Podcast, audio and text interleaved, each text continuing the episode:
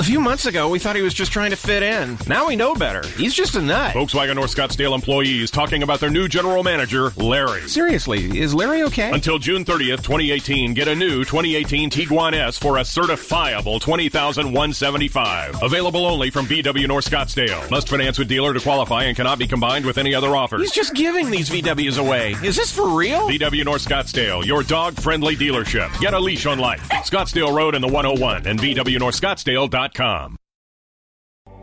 Welcome to the outhouse. Did you always realize you were gay? No, I just said I had great taste. When did you actually come out? How are you not a mess? no. Well, I got better. Did you ever yell at your penis? It's already going bad. Oh, wow. Uh, Steven, did you listen to that episode? I didn't listen to time. This is really getting rough. Right? Did you have an exam? No, No. but I'm sure I'll be good today. And this is the outcome. I don't know what you're going to ask me. I'm excited. Hey guys, you're about to hear another out story. The nature of our podcast deals with sexuality in some uncomfortable situations. We think this makes the stories authentic, personal, and relatable. As for editing, we try our best to keep as much of our guest story as possible. With that said, thank you and enjoy the episode.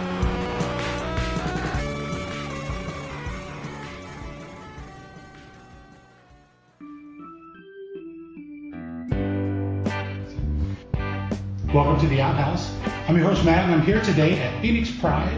I want to say thank you first to them for hosting. Uh, we're in their conference room, so there's going to be a little bit of an echo, and we'll try and mitigate that on the recording.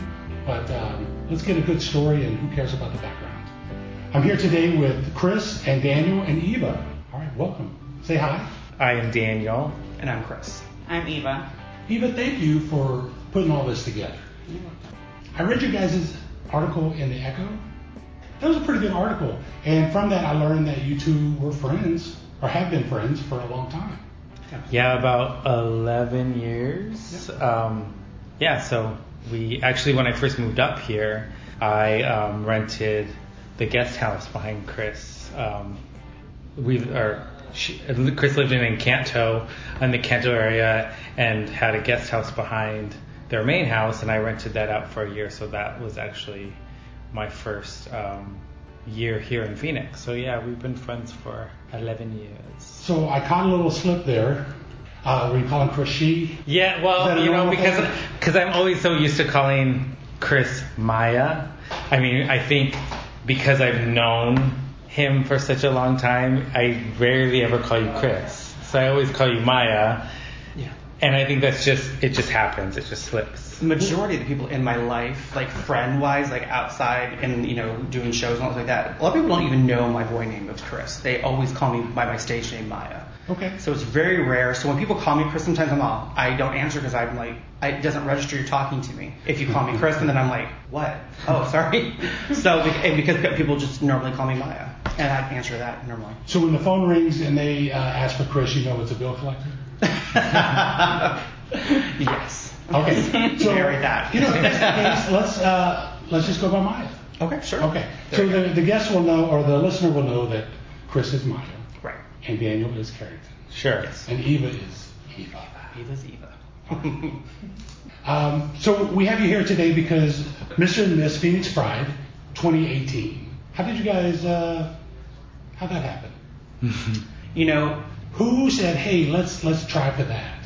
Mya. Okay. I did. Um, you know, I have I, I've run for you know a few pageants here in Arizona and I've had an amazing reign at different ones of Miss Arizona America, Miss Arizona USA, Miss Arizona um, United States, and I thought to myself, I'm like, you know, I'm always wanting to run for Pride, and you know, I, I, I it would just be an amazing opportunity uh, to uh, get to talk to the community and be involved in the community and on a little bit of a different level um, as being um, Miss Phoenix Pride.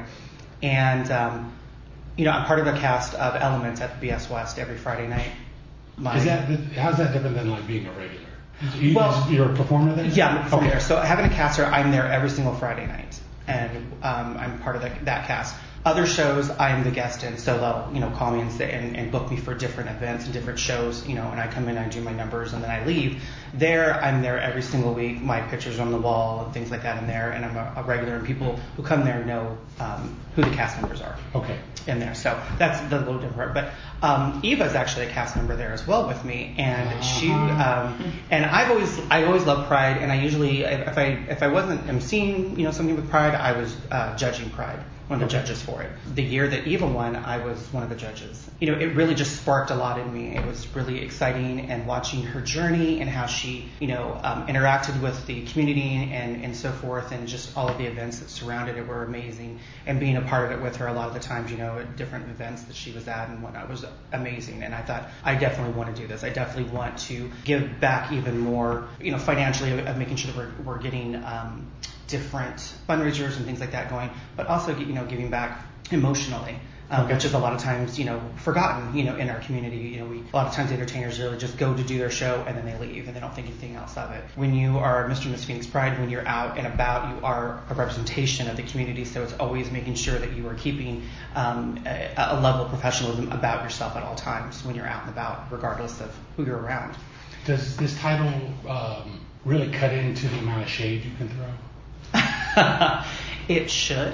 Um, But it doesn't. No, it you know for, for myself it is very much a the title is is a little bit much more for me more of a platform in, within the Phoenix community more than anything else rather than on a national level. Um, as other titles that I've had have been more of a national um, regional level where you can you know you have a little bit more um, visibility. Here this is more of a community title and that's exactly what it is. And so for, for myself the community it's how I want to represent myself within the community so that way when I step down or I walk away or I walk out of the room or whatever it may be, that they have a clear and understanding idea and picture of who I am as a human being and what my actual goal and desire is for the community. And that's what Phoenix Pride is for me. And that's what I want to leave behind when I walk out. So it was really exciting because, you know, she crowned, I had to win a prelim, and so I ran for the same prelim she did, Miss BS West. And she crowned me there, and then she crowned me a few months later at um, the big dance, so to speak. And um, it was absolutely amazing. It was a full circle for me because I've gotten so close with, with Eva since her moving um, from Michigan to Arizona. It is, you know, it's been a lot of change and everything for her, and then to coming into all this, and then getting to know new people, and you know, being in, in the different environments and things like that. Um, you know, her and I've gotten very close, and it's been, it was, it was an amazing moment. Like I was, it felt, it felt a lot better than I ever thought it would, just by winning. If it was somebody that I really didn't know crowning me, but because it was my friend crowning me, it, would, it meant that much more. Very special. And how about you? How did I start Yeah. on this pride journey? Well, um, maybe before the Pride journey, how did you start with performing?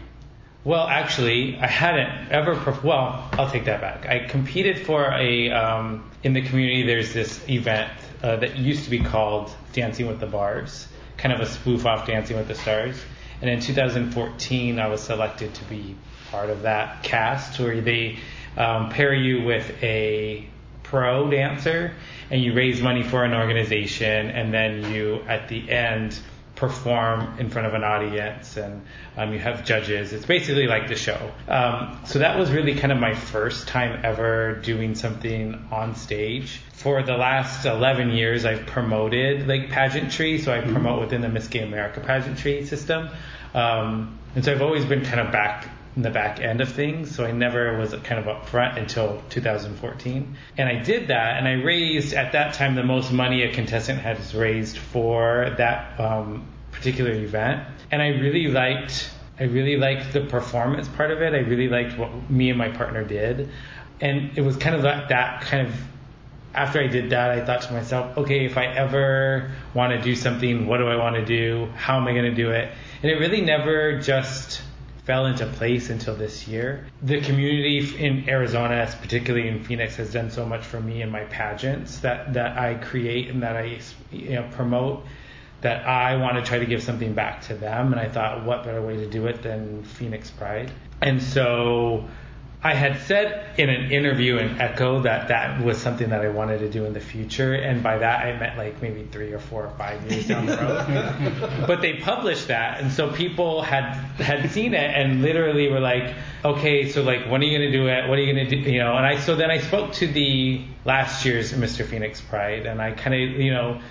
I kind of asked him a lot of questions and what it entailed. And really, it wasn't until about October, like beginning of October, that Mya called me and said, "So are you doing this?" And I'm like, "No, I don't think so. I'm going to wait another year." And she's like, "No, you're gonna." You know, we're gonna do it together. and I said, uh, okay. And so our BS West prelim, I think it was in November. I think it was right. So I literally had like maybe a month and a half to prepare for Mr. BS West. I was nervous. I mean, Mya's performed and competed for years. This is my first time.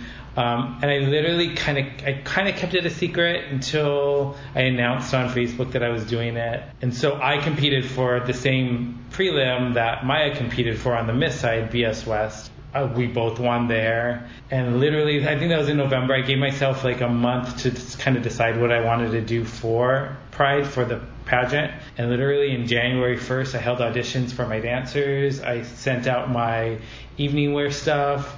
And so it's been such a whirlwind um, since then. So really, literally, the, the first time I had ever performed as Carrington was on that stage at BS West for my prelim. So that was in November. So it hasn't even been a year. Um, Right out the cannon. right out the cannon. And literally, I was like, okay, if Mya's doing it, I'm going to do it. I know Mya's going to do it right. And so I can't let that down, right? and so I had to pull out pull out all my favors, ask all these people to help me, and then come March, you know, we both did it. And um, it's really been such a so far such a great experience. Um, the community has very much embraced both of us, and that was my biggest worry: was how is the community going to embrace me as Carrington? I already know how they do it as Daniel, but how are they going to embrace me as this kind of leader, this kind of role? And they've done it, you know. And I think a lot of it has to do with what I've done in the community previously, and so that's kind of how that happened. So is Carrington really a character then? Um, good question. I don't. It hasn't evolved. It hasn't evolved into a character yet. I don't know that I've had time to, because because literally we got, you know, we got Crown BS West. We had to start planning for Pride, the pageant, and then we won. And then literally two weeks later was Phoenix Pride. I really haven't had time to figure out what Carring, who Carrington is. Who is Carrington? Right. Yeah, no, I don't know if Carrington and Daniel are different. Um, one is just in front of the stage and one is behind the stage. So Okay. that's kind of how that worked. So uh, the one premise of the outhouse is we share people's coming out stories, and so we're going to take it one at a time. And I believe um, Mya, you said you would go first. Sure. First of all, um, and, and we go back and forth whether we ask this question or not, but how do you self-identify for the listener? A gay male. Okay. And about what age did you realize that you were gay? Gosh, probably five years old. Okay, so five, that's what, kindergarten? First grade? Just before kindergarten. yeah. I'm horrible at ages, so it's like up to two months, and then I could tell when you're 21. Right. That's it. what was was there a precipitating event, or was I there think- something that happened? for myself, I, I, I mean, everything was for me was, you know, was all within my family, you know, and so, you know, I think the reason that I've always knew I was gay was because I always felt something very different. My brother and sister are eight, and nine years older than I am. So, by the time I Okay. came along, they're in their late teens, and then, and as I'm getting older, they're in their twenties, and they're gone. So it was really just me and my parents. So you're the baby of the family? So I'm the baby of the family. Oh, So, um, you know, which, you know, time I came along, my parents were a little bit more financially stable. They were secure. We had this, this, and that. And so I got a lot of stuff that I wanted. And, you know, there was resentment of my brother and sister kind of looking at me. Um, but no, for myself, like, I really felt more, uh, I- I've always been, I'm not saying that if you are wanting to play with Barbies all the time and wanting to dress up in girls' clothes as a boy that that makes you gay. Absolutely not. It's just strictly figuring things out and whatnot.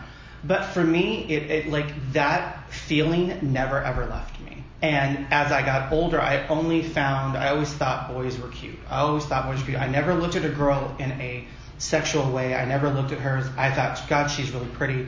I wish, you know, I like the hair, her hair. I like this. I like that. I like all the kind of things, whatever. Because I thought, as a child growing up, I didn't know a lot about anything gay because gay was such a taboo subject growing up, you know. And in the 80s, I didn't know any of that kind of stuff. So I'm just like, you know, I my parents, you know, I came up from a very religious family. I was raised Jehovah's Witness, so we did not have, we didn't celebrate holidays, birthdays, celebrated nothing. And so growing up, you know, I, all that was really shielded. My mother was very protective of me, so I was shielded from a lot of the world. She took a brunt of everything for me. So I didn't really understand the depths of certain things about life in general because I didn't have to. It, it never invaded my space. My mother always was a buffer.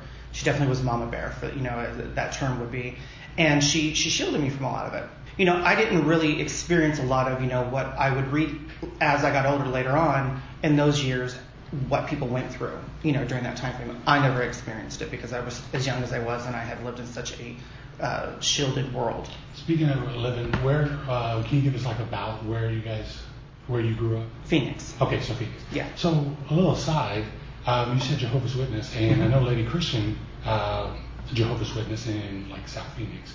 Did you guys grow up about the same area? Not at all. I had no, No? idea. Okay. I didn't. I never even knew that about her. There, Yeah, I didn't know that at all. Number I- 30, I think. Yeah. Just kidding. I knew about Jericho, but that was it. Yeah. Um, but you know, for myself, I I didn't you know in, involve in that. So I li- literally just you know thought, well, there's something different about me. I don't know what it is, but I'm not really affected by anything. And I had my cousins. My cousins always protected me, and we went to the same schools. You know, I know they were grades higher than I was. They always protected me, and I never really got that type of anything. It wasn't until I got into probably like the fifth and sixth grade that I started getting bullied because I was much more feminine than the other boys. They were into sports or and all these like that. And that's when I started feeling things because then my, my mother wasn't, there was no one there. It was like me on my own. And so, you know, I had gotten, you know, badgered and bullied and everything else, that everything that a lot of kids have went through, you know what I mean? And being called names and going in the corner and depression and crying and all those kind of, I went through all of that, you know, and then you came home and try to put on a brave face for your family so they wouldn't ask too many questions because it was really too hard to kind of relive, so to speak. Um, you know, and then when my mother would find out, it was just even all out war. So then, you know, my mother would go to school and take on the principal and the teachers and all the faculty, you know, and she was just very that person. And then, so- for myself, it was just, it was very much like that. So I've always known that there was something different. I just didn't know exactly what it was. So you identified that you were different, but you didn't necessarily think gay. I didn't know what gay was, so I just knew it was different. I didn't So know anything about that, it. When did that turn into a realization? I was probably 15, and um, I started to notice, you know, things and, and how you know your body does things and, you, and your mind and all that. Kind and so I started to experience all this kind of stuff of just like you know what was interesting to me and what wasn't interesting to me and you know what I The chemicals were working. Right, you know, Yeah. like you know, they had that like the Showtime or, or Skinamax or whatever they called it back in the day. And, my, and it was on in the house, like in my parents' room, and I would like sit in the doorway, and crack and go. And I figured, I'm like, what am I more attracted to? Was it the guy that was going in there, or was it the one? I'm like, like, I would always like look at the breasts and go, wow, I'm like, hers are really weird shaped, or like those are really pretty, or like I was comparing things, or like she should throw her hair back more. You know, I was never an attraction to like, oh my god, I'm like totally into her. I would just be like, that's nice. So I never, so I knew then that something was going on, it but I was fear based, based on the religion I grew up in and still grew up in at that time, that I completely shut those feelings and buried all that deep as I possibly could.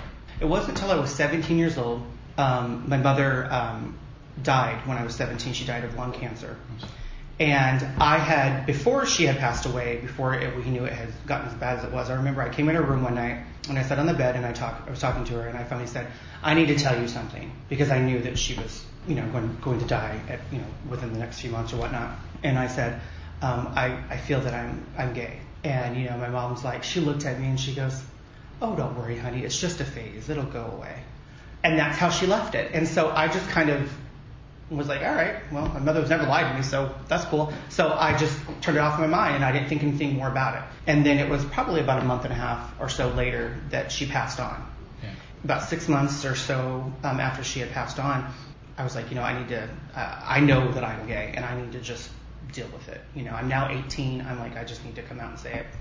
So um, I told my sister because she was the closest I was with, you know, that I was to before my, you know, my mother passed away. This could go really good or really bad. Exactly. That's exactly what I thought. And I thought, I don't know. So I looked at her and I, my, I told my sister, I said, um, you know, I, I know that I'm gay.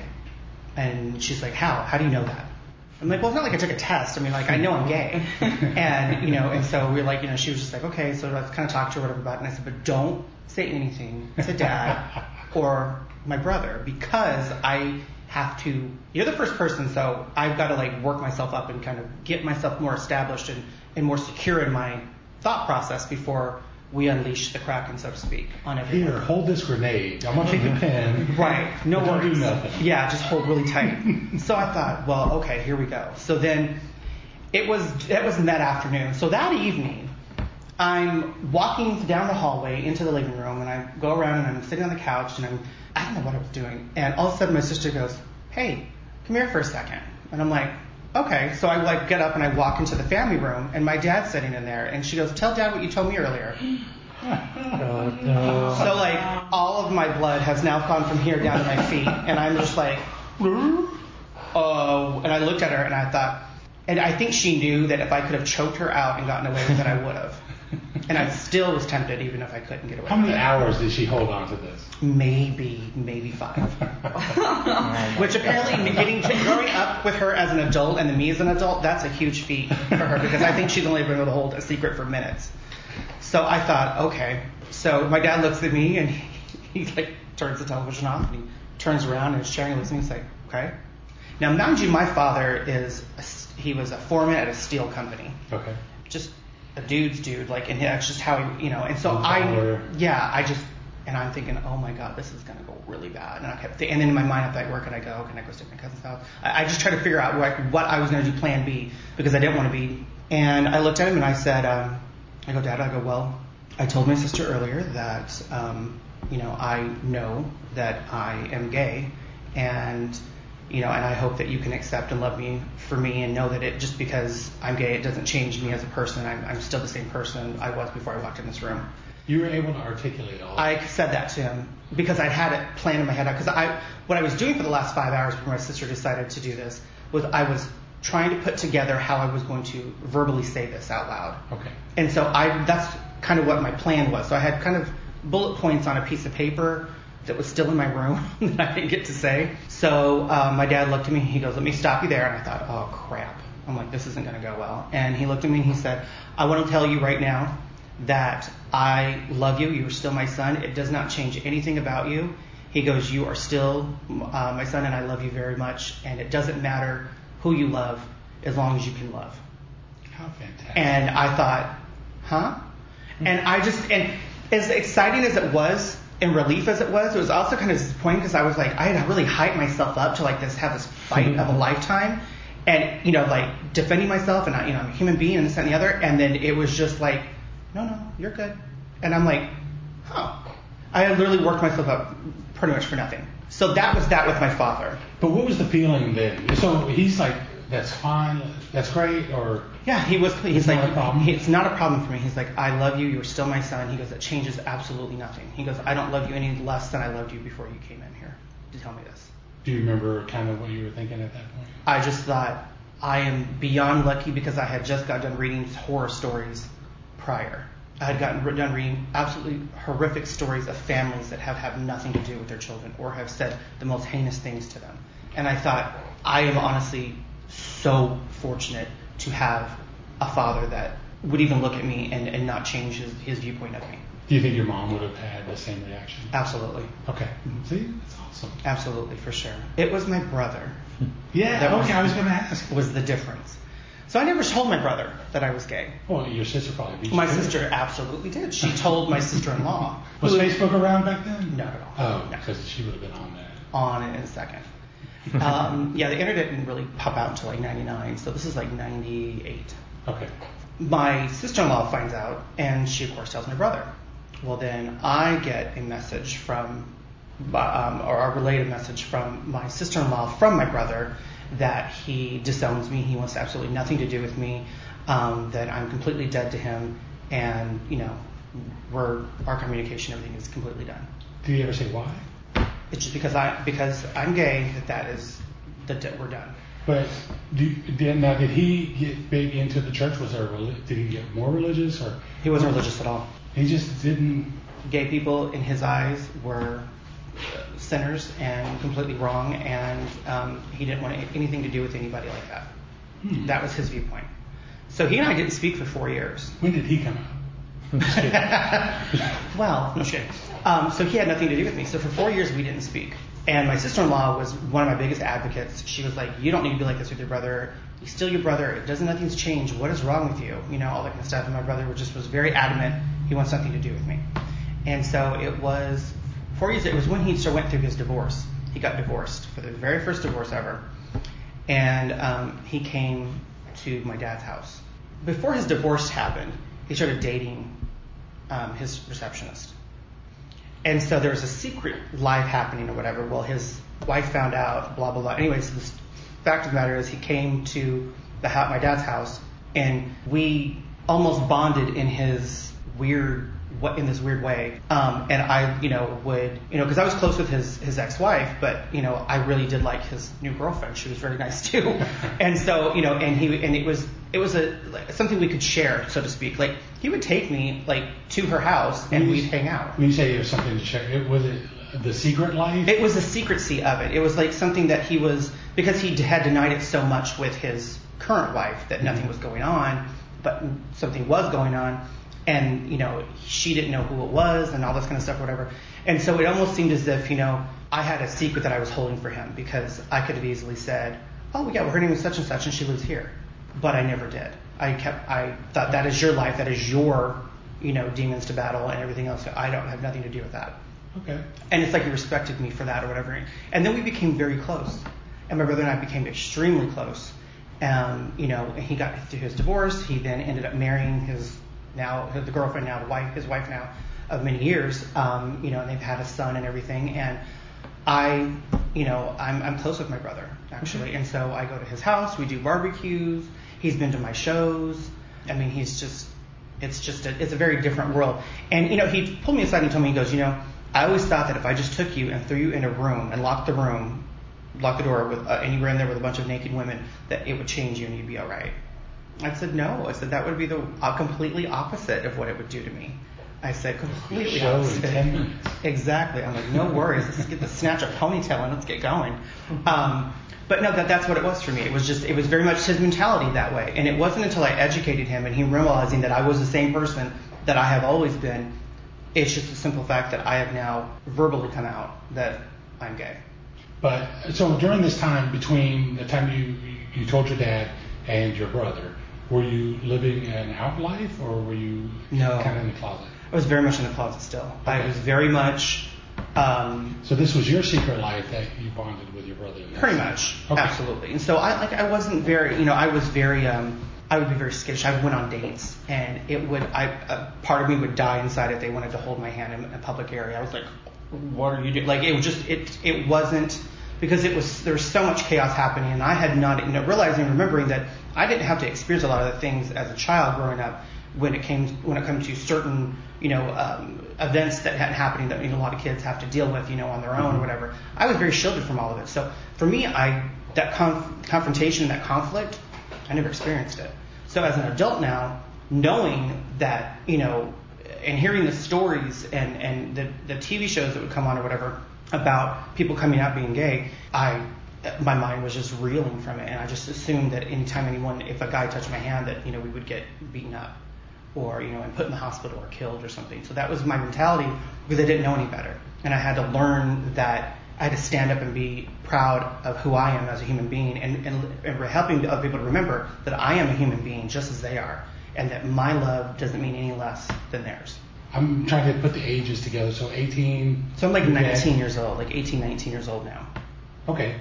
When did you first go on a date or your first encounter? Um, I was. We don't need all the details, but I was 19 when the first time that I, you know, I'd been on a few dates prior, but nothing happened. It wasn't until I, I was 19 and I snuck in a club. It was called Foster's back in the day, and I had gotten a, um, my friend's boyfriend had an extra ID from Florida, and you know they pun- used to punch holes in them. I don't know if they do that anymore, um, but it didn't punch out anything vital. So and it was up kind of towards the top, so I put it on my keychain, and um, and so that way it looked like that's why I did it, but nothing was out, so they let me in. So I got into to Foster's, and my friend became a whore and left me, and I was like, oh okay. So I got a beer because I thought that was the only thing I could drink that was at least mild enough that I've had before in my life. And I remember standing in a corner drinking a beer, and I met eyes with this guy, and it was very much you know a cat and mouse kind of game. Like the visual, like he he looked at me, and I'm all like, what do I do? You know, and I didn't know where to look, and I was where I'm at, and so he's like newbie. yeah, very that, very that. He was very like I was obviously the mouse in this, and so I'm like screwing around the club trying to find my friend. Cannot find my friend anywhere, and then I get cornered by this guy, and he was very nice and just like you know just very smooth with what he was saying and this and the other. And um, I ended up, he, I had my, you know, my car, or whatever. And so my friend's like, well, I'm gonna stay. And I'm like, okay. I'm like, well, I'm gonna get going. He's like, and the guy's like, oh, he's like, I just live around the corner. He's like, you know, um, I'm here. I came with my friends, um, and they already left. You know, do you mind dropping me off? And I'm like, naive me, sure, why not? Well, then I didn't. It didn't put two and two together. As I'm walking out the door, he walks over to say goodbye to his friends that haven't really left. Mm-hmm. and he gets in the car with me, and I go back to his house. It was my first male on male kiss I'd ever had. Fireworks. For me, Yeah. because I it was amazing. I was like, oh my god, this is oh so amazing. And then the next time we, I, a few days later, I went back to his house and then we kissed again. But I specifically remember it wasn't as much fireworks for me that time because somehow he had eaten onion dip prior, so I kept smelling onion, and that stuck with me and it like completely turned me off. So It's still a date. it's still a date. it's still a date. So Some florets up in there. literally. That's that's a good out story. Yeah. So I mean, it wasn't like overly, it wasn't like tragic of any kind like that. You know, it was a little turmoil, you know, with my brother or whatever. But I mean, ultimately, it came full circle for the most part. Yeah, but you you went through pretty much what everybody goes through to some degree. Right. You know, there's a lot of there's a lot of life in your head before you come out, and you just mm-hmm. I had a lot of inner turmoil And then it comes before because I had Yeah. put all of these barriers on myself based on what I thought I knew, based on on not actually talking to these people or you know anybody in the you know in my family about it and what they really thought or what the you know the religion was about. I just put all of these stops on everything for myself without doing it and that's one thing as a as a person as an adult today that I still have to stop doing to myself and I, I always try to remind myself quit stopping quit putting stops on things just because this is what you think. Okay, so that's that's an interesting dynamic there because you're putting stops on yourself, but at the same time you're also a performer. And if it's like any performance I've ever seen, there ain't no stops. Yes and no. Yes and no for me. You know, Okay. it's um, you know, my performance life of, of what I do. I'm, I'm very comfortable in um, different avenues and everything of how I express myself when I'm on the stage and everything.